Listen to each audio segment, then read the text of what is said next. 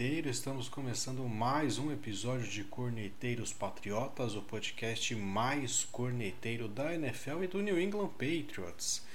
E antes de mais nada, você que está assistindo aqui esse vídeo pelo YouTube ou ouvindo o nosso podcast por uma das plataformas de stream, deixa aqui o seu like, siga o nosso canal aqui no YouTube, no Spotify semanalmente a gente solta aqui vários conteúdos para vocês, vídeos, podcasts, cortes e várias coisas legais aqui para você que adora falar mal dos outros e principalmente falar mal das equipes e dos times da NFL.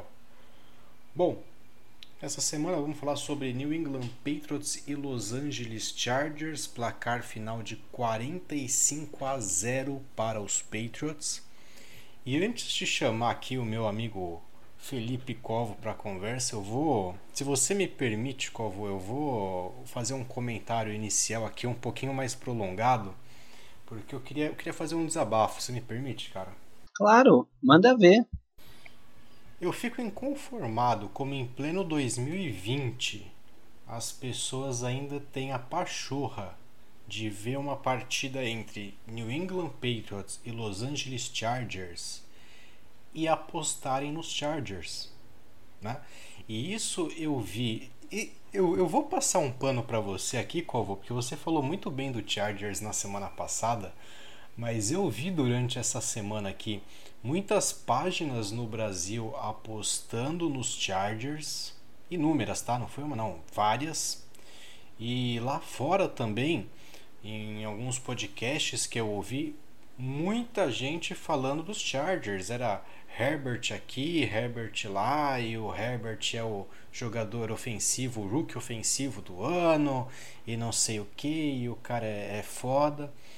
E em pleno 2020 as pessoas ainda não se tocaram que nomes não vencem jogos na NFL, muito menos títulos. Nomes por si só não vencem nada nessa liga, tá? Aí você vai falar, ah, Patrick Mahomes. Mahomes tem Travis Kelsey, tem o Tyreek Hill, tem o Terry Matthew, tem inúmeros jogadores para suportar lá essa equipe do Kansas City Chiefs, que tem o Andy Reid, que é um dos melhores head coaches da NFL. Grupos vencem jogos na NFL, jogadores, nomes não. E essa é a maior crítica que eu faço aqui com relação ao Tampa Bay Buccaneers de 2020, né? Os caras tiveram o quê? 4, 5 meses para montar um time e trouxeram Tom Brady, LeSean McCoy, Leonard Fournette, Antonio Brown. Em cinco meses, né? Você fala, não, é um grupo forte. Não, um grupo também não é só você sair pegando os top players aí de cada posição e formar o seu time de Master Liga. Grupo é você botar esses caras ali numa mesma engrenagem e fazer a coisa virar de forma unificada, tá? E é por isso que os Patriots tiveram sucesso aí durante todos esses anos com jogadores desconhecidos, né? Porque tinha ali uma comissão técnica experiente que sabia o que estava fazendo, e aí você não precisa de, de jogadores tão uh, renomados assim. Né? Ironias à parte, nos momentos em que o New England Patriots teve mais jogadores renomados foram os anos em que eles não conseguiram conquistar nada. Né? Não conquistaram nada com aquele super time que tinha o Randy Moss, por exemplo, e mais recentemente quando trouxeram o pipoqueiro do, do Brooks também, né? Que tinha Brooks, Edelman, Gronkowski, aquele ataque fenomenal. Perdeu um Super Bowl para os Eagles, tá? Então você que está ouvindo a gente aqui, não se esqueça, né? Nomes não vencem jogos, muito menos títulos nessa liga e sim grupos. Eu não diria nem nessa liga, eu diria nesse esporte. Dito isso, boa noite, Calvô. E aí, boa noite. É, eu acho que o, o principal elemento desse placar tão elástico, né? Eu acho que o Patriots não ter tomado nenhum ponto foi realmente algo muito surpreendente. E esse confronto foi o, em, em relação a uma equipe tecnicamente limitada, mas bem treinada, tá? sabe fazer aquilo do, no que tem em termos técnicos de maneira adequada, que é o Patriots, contra uma equipe que em tese tem muito talento, mas muito mal gerenciada, muito mal treinada. E a gente vê né, no esporte, de maneira geral, para você chegar a uma posição mais avançada, não adianta somente o talento, o suor é muito mais importante, principalmente nesses momentos e principalmente no futebol americano. Esse atropelo eu nunca tinha visto. É, em muitos momentos em que tínhamos um time muito forte, em diversos anos, inclusive o mais forte da NFL, eu não tinha visto acontecer dessa forma com 45 a 0. Eu tinha visto pelo menos um field goal, algo do tipo, mas realmente é, em alguns aspectos a gente continua mostrando fragilidade, né? A gente vai falar dos números principalmente, e todo torcedor do Patriots que se preze aí sabe das deficiências desse time. Isso não é novidade para ninguém. E como mesmo assim um time tão bem treinado como o Patriots na parte do jogo corrido conseguiu se impor sobre a fraca defesa dos Chargers. Eu tenho alguns exemplos de jogadas para dar, mas aí ao decorrer da, da nossa explanação aí dos números a gente vai jogando esses elementos para deixar mais claro. É, em termos de draft, como eu disse, realmente eu já desisti, imagino que você também. É, esse 6-6 demonstra que a gente vai ficar realmente no meio da tabela. Não sei se teremos chance rea é, realmente de chegar a um playoff, mas mostra que uma coisa ou outra não foi perdida, que o nosso time, em alguns aspectos, em algumas posições, tem bons talentos. É, e você mencionou aí a questão do shootout, né, do, do placar de zero, né? Eu peguei aqui um dado interessante aqui no próprio site da NFL, né? Uh, desde 2019, essa, essa foi a terceira vez que os Patriots aplicaram um shootout numa equipe, né? Uh, nesse mesmo período, se você pegar todas as, todas as demais equipes da NFL, esse, esse, essa situação só aconteceu quatro vezes. Né? De novo, aquilo que eu falei, né? O, o, grupo dos Patriots é muito forte, a gente nunca pode deixar de levar isso em consideração. Agora, já falando um pouquinho do jogo, né, cara? É, 45 a 0. Você mencionou até algumas questões legais aí de jogadas que aconteceram de diferente. E uma coisa que me, vem me chamando a atenção né, é, nos últimos jogos é que os Patriots finalmente estão conseguindo pontuar nas primeiras posses. Né? O Patriots realmente, está sendo eficiente. E o, para esse jogo contra os Chargers, uma coisa que me chamou muito a atenção é que finalmente o Patriots apresentou uma coisa de diferente. Não sei se é o que você vai mencionar, mas nós vimos duas situações bem é, diferentes daquilo que a gente vinha vendo nos, nos últimos jogos.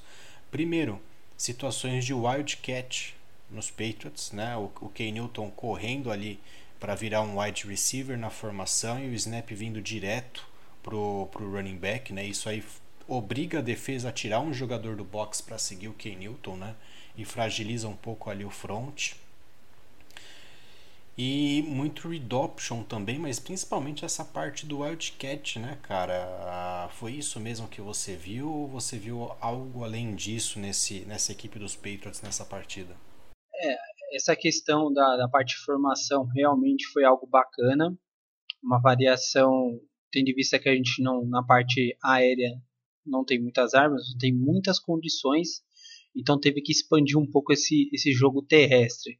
Mas eu, o que eu tenho que destacar é para essa linha ofensiva, viu, Bad? Eu acho que é, realmente vem fazendo um trabalho muito competente, é, principalmente nesse jogo corrido.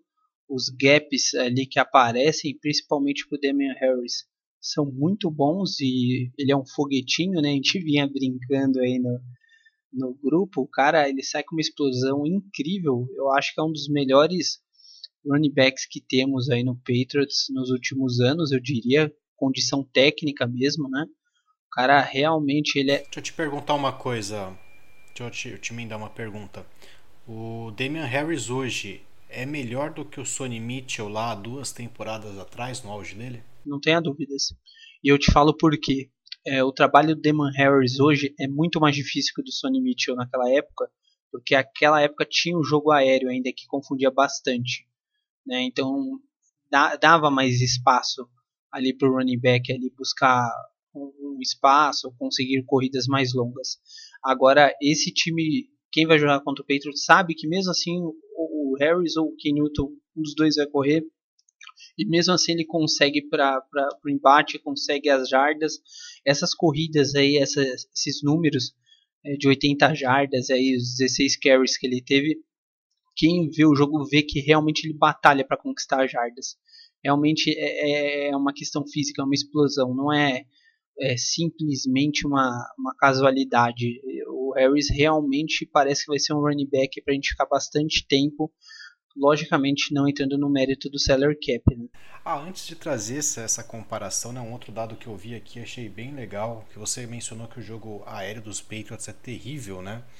Nessa partida nós tivemos um touchdown dele, de, é, na Kill Harry, ele, o, o rapaz que fez o touchdown, se você não viu, cara, assiste lá o replay do jogo, ele, ele puxou a camisa para cima aqui, tava escrito chupa corneteiros depois do touchdown. Ousado, rapaz. Eu tô achando que ele nem viu a bola cair no colo dele. Sério. Ele se enroscou com o corner lá e a bola sobrou. Então, mas é, tivemos o touchdown do Harry nesse jogo e tivemos o touchdown do cara. Deixa eu pegar o nome desse cara, porque para falar o nome dele errado. Gunner Ozensky. Ozensky, o touchdown do Gunner Ozensky. Ou seja, tivemos dois touchdowns de dois wide receivers nesse jogo. Até essa semana 13, o Patriots só tinha touchdown de wide receiver, só teve dois touchdowns de wide receivers durante as 13 semanas, tá? Era o pior time da liga nesse quesito de touchdowns marcados por wide receivers, né? Bizarro isso, né? Mas bola para frente. A comparação dos dois quarterbacks, então, Covo, uh, 69 jardas para o Ken Newton, um total de, 3 touchdowns, um passando para o Harry uh, e dois correndo, que já é figurinha carimbada, né, tratando-se de Ken Newton, correu para 48 jardas. O Herbert aqui teve 209 jardas, 0 touchdowns, duas interceptações, zero jardas terrestres também, tá? Uh, primeiro ponto que eu queria que você comentasse, cara, Ken Newton de novo com uma partida de menos 100 jardas passando a bola. Isso é um problema porque vendo a partida ontem ficou bem claro duas coisas. Primeiro que o Ken Newton estava à vontade, muita gente vem comentando isso e eu achei também. E o plano de jogo dos Patriots foi muito eficiente. A impressão que passou é que é tipo, não, esse é o nosso plano de jogo e nós não precisamos que o Ken Newton passe a bola, né? Deixa eu pegar aqui, apesar desses números, quantas tentativas de passe o Ken Newton teve. Uh, 12, é, 19 tentativas, 12 passes completos. Não é, é uma, uma média ruim, né?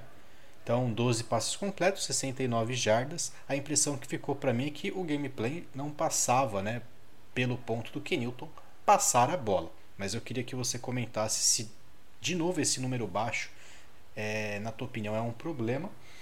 E o que aconteceu com o Herbert, né? Que muita gente encheu a bola dele e o que nós vimos foi a defesa dos Patriots jantando o Herbert na partida, né? Uh, comentei aqui da defesa, mas vale ressaltar já, né, cara? Que partida do, dos, dos três times, né? O Patriots foi dominante nas três fases do jogo: ataque, defesa e special teams, marcando dois touchdowns de special teams também. Mas passo a bola aí para você comentar dos dois quarterbacks e dos desempenhos aí ofensivos das duas equipes no jogo, cara. Então, começando pelo Ken Newton, é, você perguntou se é, devemos ficar preocupados e eu creio que sim. Eu acho que para esse ano, por conta de tudo que aconteceu, é, a gente vai levar até o final da temporada dessa maneira. Mas fica muito evidente a cada partida que ele não tem mais força no braço. Ele deve ter algum problema no ombro. É, ele teve que mandar uma bola longa. Se eu não me recordo, Bard, foi no terceiro quarto para o Myers, que estava bem, inclusive, marcado. Ele dem... A conexão com o Myers foi bem fraca nesse jogo, né? Sim. E, cara, ele teve que dedicar um, uma força ali para ele teve que empregar uma força sobrenatural para colocar um passe daquele e realmente os passes que ele normalmente direciona ao Myers também, inclusive o Myers teve que fazer uma recepção muito baixa em uma oportunidade na, na partida, os passes acabam chegando muito baixo e não é aquele passe é, baixo para tentar evitar uma, uma interceptação, sabe? É, não é aquele passe baixo é, que você confia no receiver ali, um passe de confiança, não, ele não tem realmente força. É, sinceramente, aquela questão da gente draftar um QB e o Ken poder ajudar esse QB no próximo ano ganha força, na minha opinião, isso, tá? Eu creio que o Ken Newton não consiga disputar mais uma temporada completa dessa mesma forma. Não dá para ele ficar correndo, ele não tem mais idade para isso. E o, o, outro lado da, do jogo, né, no caso dos Chargers, a gente vê um cara com muito muita competência, apesar de ser um novato. O Justin Herbert tem um braço muito forte. Acho que é um cara com potencial incrível, que realmente pode mudar o panorama dos Chargers. Só que as chamadas e principalmente a OL do Chargers, é, elas são coisas que prejudicam bastante a evolução do Herbert. O mesmo caso do Burrow, né, de ficar tomando porrada, o Herbert fica muito exposto também. Essa OL não consegue conferir nenhuma segurança a ele, principalmente por conta desse Bulaga, né? Esse cara saiu escorraçado lá dos Packers, ficou um tempo lá quebrando galho. O pessoal ainda ficava exaltando pelo tempo de casa que ele tinha. Esse cara chegou com um contrato ainda bom lá nos Chargers e meu Deus do céu, o cara simplesmente não consegue bloquear ninguém. Ele estava tomando sufoco o tempo todo do Butler ali, do Lawrence Guy, meu Deus do céu. Então, os Chargers realmente o Anthony não tem mais condições de gerenciar essa equipe. É, ele teve a coragem de terminar esse vínculo com o Philip Rivers, mas o Justin Herbert já está sendo prejudicado com tudo que tem sendo feito esse ano. É, antes de comentar um pouco sobre o desempenho da defesa dos Patriots, né, que incomodou bastante o Herbert, foram três sacks, foram as porradas que principalmente o Uchi deu lá no Herbert, achei que ele ia matar o Herbert. E devia ter matado, cara. Tá lá para isso, né? Achei, achei muito bom. Eu achei impressionante como não teve nenhuma flag de, de ataque ao passador nesse jogo. Que o Herbert tomou umas porradas, cara, que eu fiquei impressionado. Mas a gente. teve uma que o Duggar, não sei se você viu no primeiro quarto ainda, ele foi igual uma vaca louca. O Herbert passou do lado dele. Se ele acerta o Herbert, meu Deus do céu. Não, foi... A, os dois iam ser machucados. Foi o jogo inteiro, mas a gente comenta sobre isso daqui a pouco, porque eu tenho mais um ponto para comentar aqui com você. Queria ouvir a sua opinião. Uh, tava pensando isso durante o jogo, porque no quarto período o Jared Stidham voltou né, a, a, dar as caras no jogo dos Patriots, né? Garbage Time tava lá 30 e poucos, deixa eu fazer as contas aqui, 37, 38, sei lá. Ah, tá, 30 e alguma coisa. Fazer conta reversa é foda, né? Uh... e botaram o Stidham no jogo, né? Uh, muito se pensava dali, a lógica é botaram o backup, vai chamar corrida, queimar cronômetro e vida que segue, final de jogo, né? Shootout garantido. Mas não, o Steedham entrou e não teve uma chamada de corrida ali naquele primeiro drive dele. Botaram o cara e botaram o cara para passar a bola. E só ver ali o Steedham, o Steedham tentou três passes, completou dois, um para touchdown lá do Zenski mas só de ver o Steedham passar a bola, cara, já dá, já dá até um alívio no coração, porque a mecânica é completamente diferente do Ken Newton, né? E vendo o Steedham entrar no jogo para fazer o que fez, né? Ou seja, botaram o cara e botaram ele para passar a bola. Me veio na cabeça assim o seguinte ponto: será que a comissão dos Patriots não está vacilando na forma como pode utilizar os quarterbacks desse elenco, né? Será que não poderia estar tá havendo um dinamismo maior entre Stidham e Ken Newton, né? Uh, atuando ali digo ao mesmo tempo, né, mas em rotação, né, ou seja, você ter o Ken Newton em determinados momentos do jogo, o Steedham em determinados momentos, né, porque meio que eles se completam hoje, né, os dois são, são meia boca, mas você pega um meia boca, pega outro meia boca junto, dá um bom quarterback, né? Isso não poderia estar tá sendo executado aí na, na tua visão? Sim, sim, vi de Tyson Hill aí com Drew Brees, né? Exatamente. Quanto tempo que eles ficaram juntos aí, os dois dividindo. Assim, a gente não espera que o Ken Newton vai exercer a mesma função, aliás, polivalente Tyson Hill, que faz tudo, né? Bloqueia punch, corre com a bola, joga como tight end, enfim. Mas seria é, bem interessante ver os dois juntos. Lembrando que o Joey Flacco também teve isso com o Lamar Jackson, né? No comecinho ali, os dois ainda ficavam para dar aquela confusão. E eu acho que isso, de certa forma, até motivaria o Steedham. É, seria uma forma de trabalhar o Steedham, né? Porque se ainda se espera algo dele, ele deveria estar digo tendo chances, mas talvez sendo provado mais, aprendendo. Porque hoje o Steedham está aprendendo com quem no banco? Quem Newton? Vamos ser sinceros, né? Não. Né? Hoje a forma do Principalmente com passe, não dá. Hoje a forma do Steedham evoluir seria jogando. E o Ken Newton é o titular absoluto, né? Então me veio muito à mente isso, né? Se, se ainda alguma expectativa do Steedham vir a ser quarterback New England, talvez algo nesse sentido deveria estar sendo feito a essa altura. Né? Mas vamos lá para a defesa então, cara. Ah, o pass rush dos Patriots funcionou muito bem esse jogo, né? Como eu falei aqui, foram três sacks. Deixa eu pegar aqui o nome da rapaziada. Uh, Adam Butler, depois da minha cornetada aqui, o Butler começou a jogar bola, tá? Só queria salientar isso. Lawrence Guy e o Wise fizeram aqui sex. Faço aí a menção honrosa, né, para atuação do Ush, do Vinovich também, que terminou o jogo com uma interceptação, mesmo sendo um cara ali atuando ali na, na linha defensiva, né? Depois a gente comenta um pouquinho mais sobre essa interceptação. E o Kyle Duggar também aparecendo muito bem ali. Eu vi alguns snaps em que o Duggar estava alinhado junto com o Bentley, né? Os dois ali sendo linebackers. Então algumas formações bem flexíveis, eu acho que o, que o Duggar vai servir muito para isso também. Né? Mais uma atuação boa da defesa dos Patriots e muito por conta da quantidade de jogadores que mandaram para cima do Herbert. Né? Você tá de prova aí, você que está ouvindo também já me ouviu falar inúmeras vezes que o Patriots era ridículo mandando três jogadores para cima do quarterback, inclusive em situações de terceira descida. Né? E ontem na partida foram quatro jogadores, não vou dizer que em 100% dos snaps, porque eu não tenho a estatística aqui, mas vamos dizer que na maior parte do jogo foram quatro jogadores para cima do Herbert. Tá? E isso fez uma baita diferença. Né?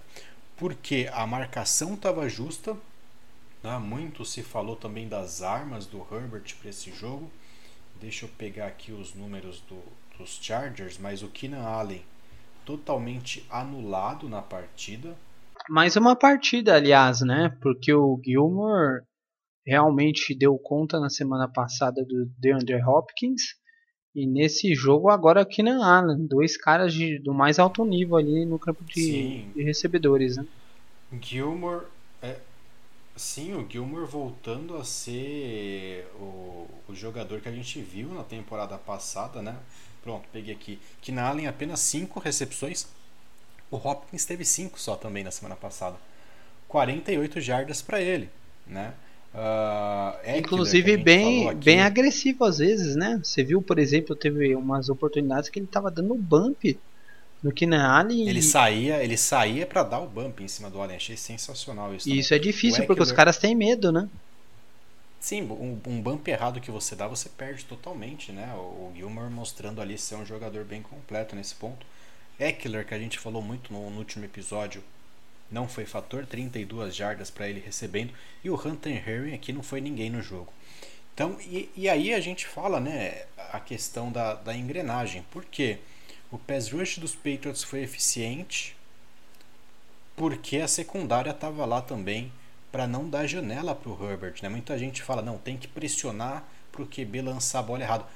A pressão começa, na verdade, na secundária, no cover ali. Né? Porque a partir do momento em que o quarterback não encontra alvos, ele se torna um alvo do pass rush que está vindo. Né? Maior, maior detalhe disso, o touchdown que o Jets sofreu ontem, né? Mandou oito para cima do Derek Carr, mas não tinha cobertura. O Derek Carr queimou os oito na blitz ali e, e encaixou a Hail Mary dele, né? Então essa mudança de postura da defesa dos Patriots contribuindo muito uh, ah, para essa vitória, para esse resultado também. Agora a questão é: isso aconteceu porque era o Herbert, porque era um novato? Ou será que aconteceu porque realmente houve ali alguma mudança de conceito, ali um entendimento diferente e a gente pode ver isso na próxima partida já contra o Rams? Eu espero ver essa mesma defesa contra o Rams. Na verdade, eu penso que essa é a segunda partida que eles mudaram bastante coisa, tá?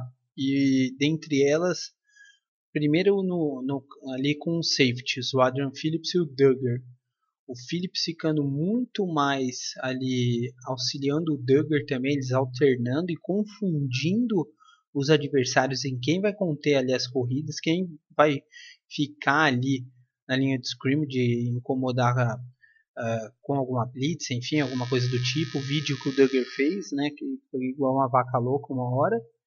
E o Adrian Phillips bem participativo ali, bem é, voluntarioso, tanto na parte coverage ali, como também nesse, nessa participação em jogo corrido. Vide o tanto de tecos que tem o, o Phillips aí, mais uma partida sendo o líder. Então, cara, eu diria assim, eu sei que a gente vai falar do, do DC Jackson, que teve mais uma interceptação, mas a grande surpresa dessa temporada, eu, eu diria até que, não sei se você vai concordar comigo, mas é o Adrian Phillips se você falar dos qual jogador que te surpreendeu mais esse ano e que vai acrescentar para a equipe para o próximo ano, realmente são dois nomes, o Damian Harris como running back e o Adrian Phillips ali como safety, né? Mas teve uma mudança importante também no que se refere aos linebackers, o Bentley ficando no mid ali, ocupando os gaps é, de número, é, os gaps A ali, né? B, principalmente aquelas corridas inside, porque realmente ele não tem condições de, de correr bastante e acompanhar ali para aquelas corridas laterais. E aí também por isso da presença do Terrence Hall, que era um cara que estava até esquecido aí, veio para o practice squad e agora veio para participar como titular também, um cara que dificilmente sai da equipe. E a última questão que eu acho que mudou bastante na defesa foi o Inovich. Entendeu? O começo do ano viam que o Inovich estava indo pass rush, estava bem complicado porque ele não é tão forte ainda, ele pode ser um cara veloz. Então eu acho que eles começaram a colocar os grandões lá, o Larry Guy, o Butler, e falou: deixa os caras lá ficarem brigando, o Inovich ali vai fazer uma opção aqui de, de às vezes confundir a defesa do pass rush ou também ficar ali em alguma zona, ou homem a homem com alguém, enfim. Vide até a questão que ele, ele teve uma interceptação nesse jogo. Sim, foi exatamente isso, né? Ele ficou ali meio que de spy no Herbert, né? E aí o Herbert quis dar uma de mestre Cuca também. ele, ele rolou para a direita e fez um passe na esquerda ali. Ridículo, ridículo, de verdade. Para quem tem ali um mínimo de noção, sabe o quão ridículo foi essa interceptação do Herbert. Falando do DC Jackson, né? Essa foi a, a, o nono turnover, né? Do DC Jackson na temporada e ele já tá já é top 2 né, de jogador defensivo sob a era é, Belichick, né? Então, desde 2000, né, uh, o DC Jackson agora com essa interceptação se tornou o jogador ali número 2 ali no ranking é, relacionado a turnovers, né? Muita coisa, foram 12 jogos, 9 turnovers, é muita coisa, né? Principalmente para um cara que não se esperava, né? Se esperava isso do Gilmore, né? Não do DC Jackson. Tá sendo uma grata surpresa. E eu vou te falar que vendo o Gilmore jogar, vendo essa defesa jogar ontem, eu já estava até repensando se a gente tem que realmente mesmo trocar o Gilmore no próximo draft, né? Porque começou a encaixar coisa, né? Será que a gente não pode botar uma máscara de Gilmore no, no Jason McCarthy e sair oferecendo por aí? Não, nem com a máscara. Esse cara é muito ruim, meu Deus. Ele, inclusive, de todos os nomes que a gente vem falando, ele é o cara que fica muito abaixo da média. O Jonathan Jones vem exercendo um bom papel. O, o, o Devin, realmente, que ano, né? Ele vem se superando, apesar da gente estar tá falando que ele tá velho e tal, mas o irmão dele não ajuda. O Devin, o Devin é muito cagado, né? Ele é um iluminado. Esse ele é iluminado. Não dá. É iluminado, desculpa, essa, essa palavra é melhor. Porra, é, eu critico ele toda semana aqui, toda semana cai uma bola na mão dele ali. É incrível, né? Caiu um fio de gol bloqueado na mão do cara. Não, mérito dele, total, mas não dá, não dá. O cara tem muita estrela, né? Uh, mas com relação ao Phillips, né? Só encerrando aqui essa parte para defesa, concordo, cara, porque o Phillips ele veio ali numa num momento em que a gente tinha perdido o Brady, tinha perdido geral ali, a gente estava vendo o Tampa Bay se reforçar, o Patriots sem dinheiro, a gente estava vendo o Patriots perdendo jogador ali no, no opt-out do Covid, né? E foi o cara que mais ali tá entregando, vamos dizer assim, né? Um cara muito operário. O Phillips é operário nessa defesa. Marca, tacleia, enfim. E ele é muito inteligente. Ele é muito inteligente. Como ele se posiciona, como ele se prepara, o teco, a forma que ele executa. Ele é um cara realmente diferenciado. Eu acho que talvez renda até um vídeo de análise tática do Phillips aqui. Vou, vou pensar nisso. Agora, executando o papel que o Sr. Patrick Chung deveria estar executando nesse time já há uns três anos e não executa, né? O, por exemplo, Patrick Chung hoje ele é muito eficiente jogando no box, mas cobrindo o Tyrants ele é uma porcaria, né? E o Phillips vem mostrando pelo menos um pouco de, de decência aí. Mas encerrando, né? Ótima partida da defesa. A JC Jackson, Gilmore, uh, o Jonathan Jones aparecendo muito bem nesse jogo também, desviando passes, né? Então, uma exibição de gala aí da defesa dos Patriots, como há muito tempo a gente não via, né? Uh, e passa muito por aí, né? Como a gente tem um ataque limitado, a defesa precisa aparecer, né? Esse ataque dos Patriots não é um ataque para jogar atrás no placar. Você não pode forçar o Ken Newton a, a buscar resultado, né? Como a gente já viu, né? Viu o que aconteceu contra o Bills, né? Enfim, Kansas City não era ele, mas enfim, era o mesmo ataque limitado que estava lá, Houston, enfim. N casos, todas as derrotas a gente consegue ver exemplos disso. E a defesa dos Patriots precisa aparecer nesse sentido. Agora, uh, falando aqui da terceira fase do jogo, então, né, Special Teams, o que muita gente negligencia, mas já é o segundo jogo consecutivo que os Patriots mostram uma competência muito grande nessa fase, né? Uh, e dessa vez com dois touchdowns, um retorno de punch do, do Zensky um field goal bloqueado e retornado posteriormente pelo Devin McCarthy. E nós tivemos aí um outro retorno do Gunner também, que foi muito bom ali, contribuiu para a pontuação dos Patriots no terceiro quarto, se eu não me engano. Então, os special teams dos Patriots aí atuando muito bem, contribuindo aí diretamente para 14 pontos, indiretamente para um pouquinho mais também, né, cara? E isso é um ponto assim que quando a gente fala de times vagabundos e times organizados, passa muito por isso também, né, cara? Você ter um special team bem treinado não é para qualquer equipe, né? É, principalmente o Bailey também ali no Panther, né?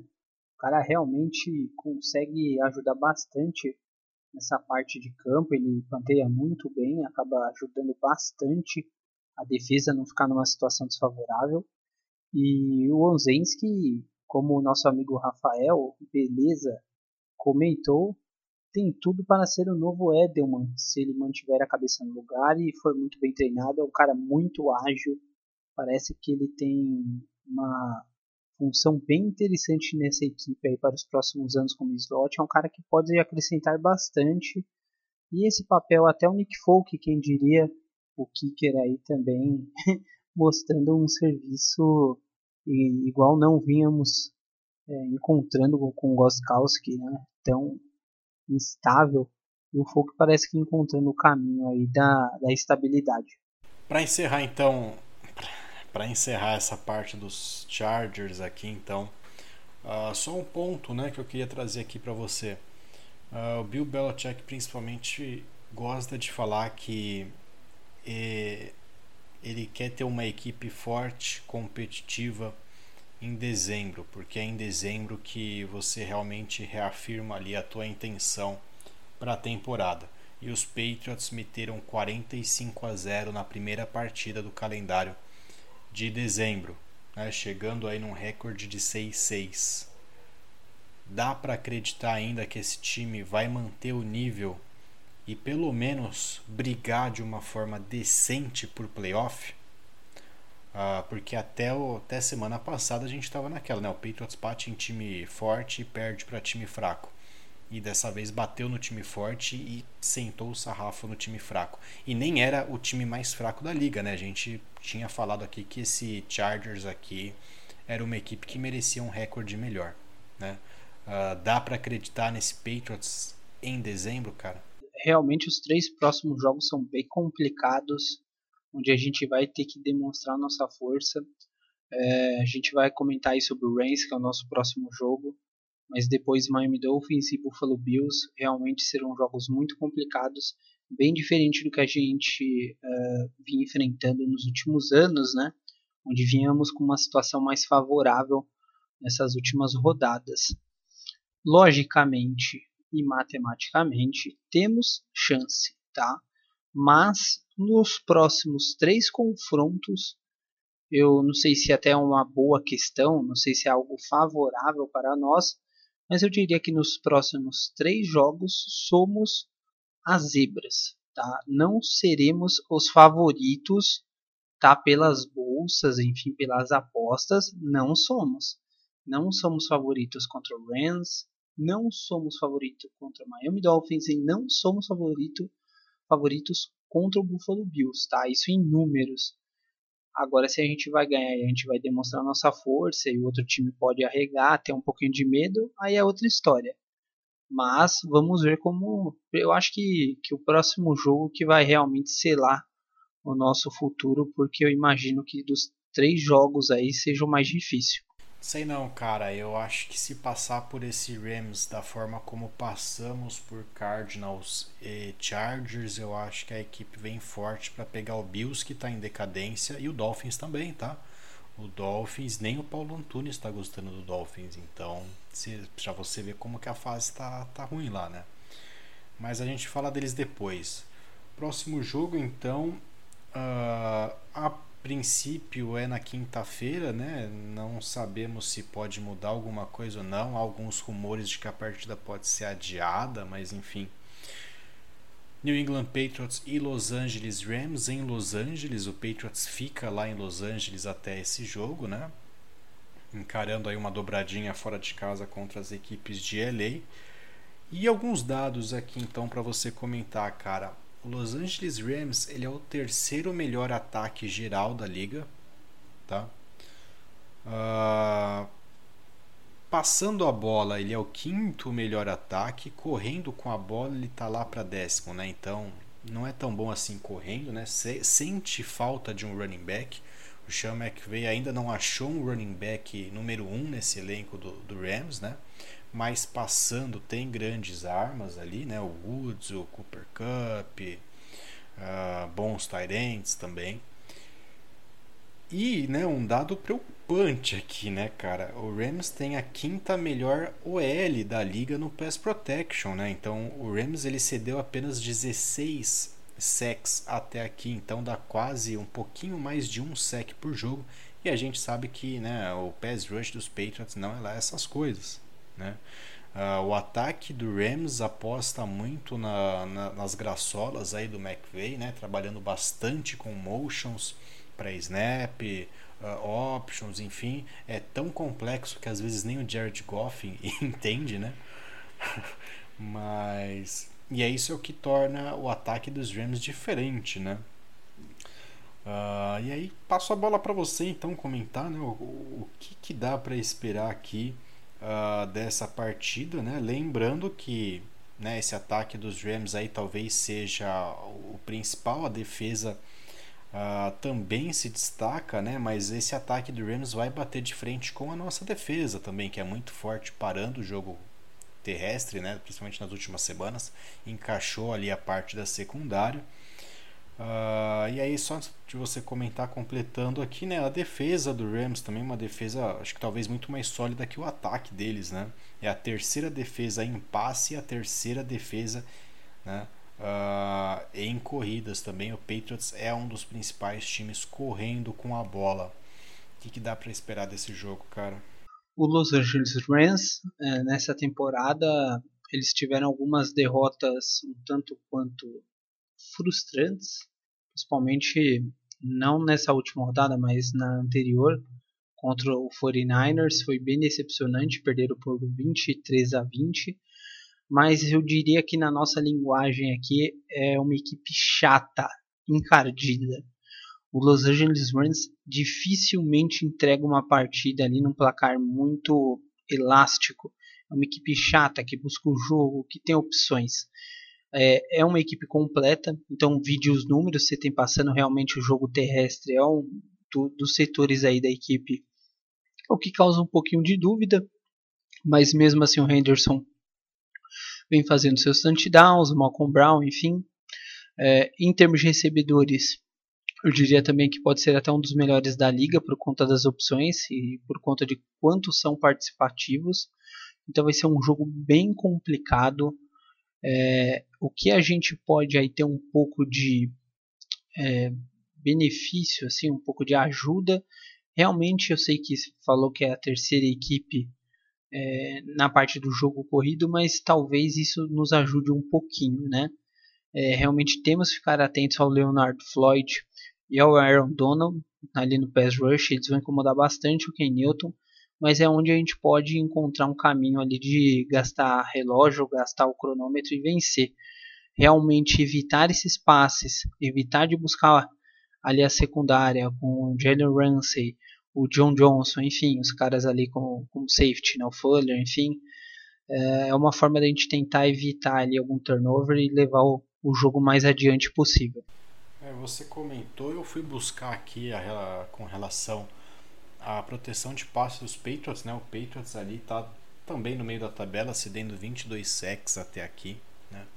Mas o que eu vejo para esse jogo, a chave é parar esses wide receivers dos Rams, tá? Parar o Robert Woods, parar o Cooper Cup, porque eu não tenho dúvidas de que no jogo terrestre a gente consegue fazer um trabalho competente, tá? Principalmente também nessa questão dos motions, tá? O Patriots não é uma equipe que cai nessas jets, nessas fakes, né? É uma equipe sólida. Então a chave realmente é a secundária não entregar a paçoca, como a gente viu aí, por exemplo, contra o Houston, né? Se a secundária fizer um trabalho decente como fez nessas duas últimas semanas, eu acho que a gente consegue incomodar, até porque a gente sabe que o Goff quando encara aí uma, uma secundária que joga um pouquinho mais próxima, que restringe ali as janelas de passe, o, o Goff acaba se precipitando, né? Então acho que a grande chave para vencer o Rams é essa. E, e, de novo, né, é, a defesa precisa aparecer porque o ataque não pode jogar atrás do placar. Né? Se a gente conseguir fazer com que o Rams não, não pontue ali, principalmente no início do jogo, eu acho que a gente vai restringir bastante o jogo deles e, e abrir uma, um leque legal de opções até para o nosso ataque. Né? O nosso ataque é muito competente, uh, correndo com a bola principalmente. Eu não vejo o Rams anulando o ataque terrestre dos Patriots. Né? Não vejo o Rams forçando o Ken Newton a passar a bola. Então a grande chave do jogo para mim está em, em, parar os wide receivers, ali, os recebedores dos Rams, para que o Patriots tenha alguma chance. E não é saudosismo nenhum, mas eu estava pensando no que você disse. Eu acho que temos a melhor secundária da NFL, viu? Em termos de nomes, assim, a gente tem, tem boas opções. Eu acho que seriam titulares em outros times também, tirando o Jason McCarthy. Qualquer um, um outro ali, defensive back, poderia ser facilmente titular. Concordo, concordo. Uh, e aí? Dá para bater nesse Rams, cara? Qual que é o teu palpite para esse jogo? Cara, assim, a gente é, foi pego de surpresa, eu, né, você também, com, contra o Cardinals. Eu acho que das partidas, realmente foi a mais sur surpreendente a dos Cardinals. Contra os Chargers, eu não imaginava que fosse 45 a 0, mas também não esperava, não esperei que, que fosse ocorrer uma derrota, enfim. Mesmo assim, eu aguardava uma vitória nesse, nesse confronto. Agora, contra o Rams, realmente é o jogo mais difícil que a gente tem para fechar esse ano. Eu quero ser otimista para que a gente tenha uma chance, mas vai ser um jogo muito, muito complicado. Eu acho que se perder, a gente vai ter que entender a situação. porque é realmente um jogo encardido, tá? Eu acho que e vamos ver com essa questão do Covid também, né? Que você mencionou quantos jogadores podem ficar de fora, enfim, como que vai ser a situação lá em Los Angeles, mas a tendência é muito forte da gente ter uma derrota. Eu imagino, assim, é, eu sei que é, é, muito óbvio falar isso por causa da, das apostas, enfim, mas eu vejo que é um jogo bem complicado e a chance de a gente perder é maior do que a dos outros jogos. Ah, eu, eu tô iludidaço aqui, cara. Eu tô iludidaço e eu aposto em vitória dos Patriots, eu aposto numa arrancada aqui. Eu não sei se dá playoff, tá? Sinceramente, eu acho que talvez a gente possa ganhar tudo e não conseguir entrar porque tá morrer na é, praia. Tá, tá, bem disputado e, e as equipes que estão na frente são melhores, né? Por mais que a gente tenha vencido Ravens não, Ravens não é melhor que os Patriots, mas Raiders também não sei, né? Mas me parece um pouquinho mais encorpado, talvez Raiders, principalmente no ataque. Mas o Colts também vem fazendo uma boa temporada, né? O Dolphins que tá lá dentro também, né? Enfim, o, o Patriots. Talvez a gente tenha acordado tarde, né, é, né, É, Talvez tenha acordado tarde. A derrota para Houston e para Denver custaram muito caro nesse sentido. Né? Principalmente a derrota para Houston, porque deixou a gente dois jogos atrás, né? Desses times que, que hoje estão nos playoffs, né? Dois jogos, né? Denver e Houston de novo se for buscar lá atrás aquela aquela goal line stop lá em Seattle também que a gente parou na linha de uma jarda, né? Vide que o Seahawks perdeu agora pro Giants, né? Olha como tá a situação. Era pro Patriots tá 9-3, cara. 9-3. Não seria nenhum absurdo, né? Uh...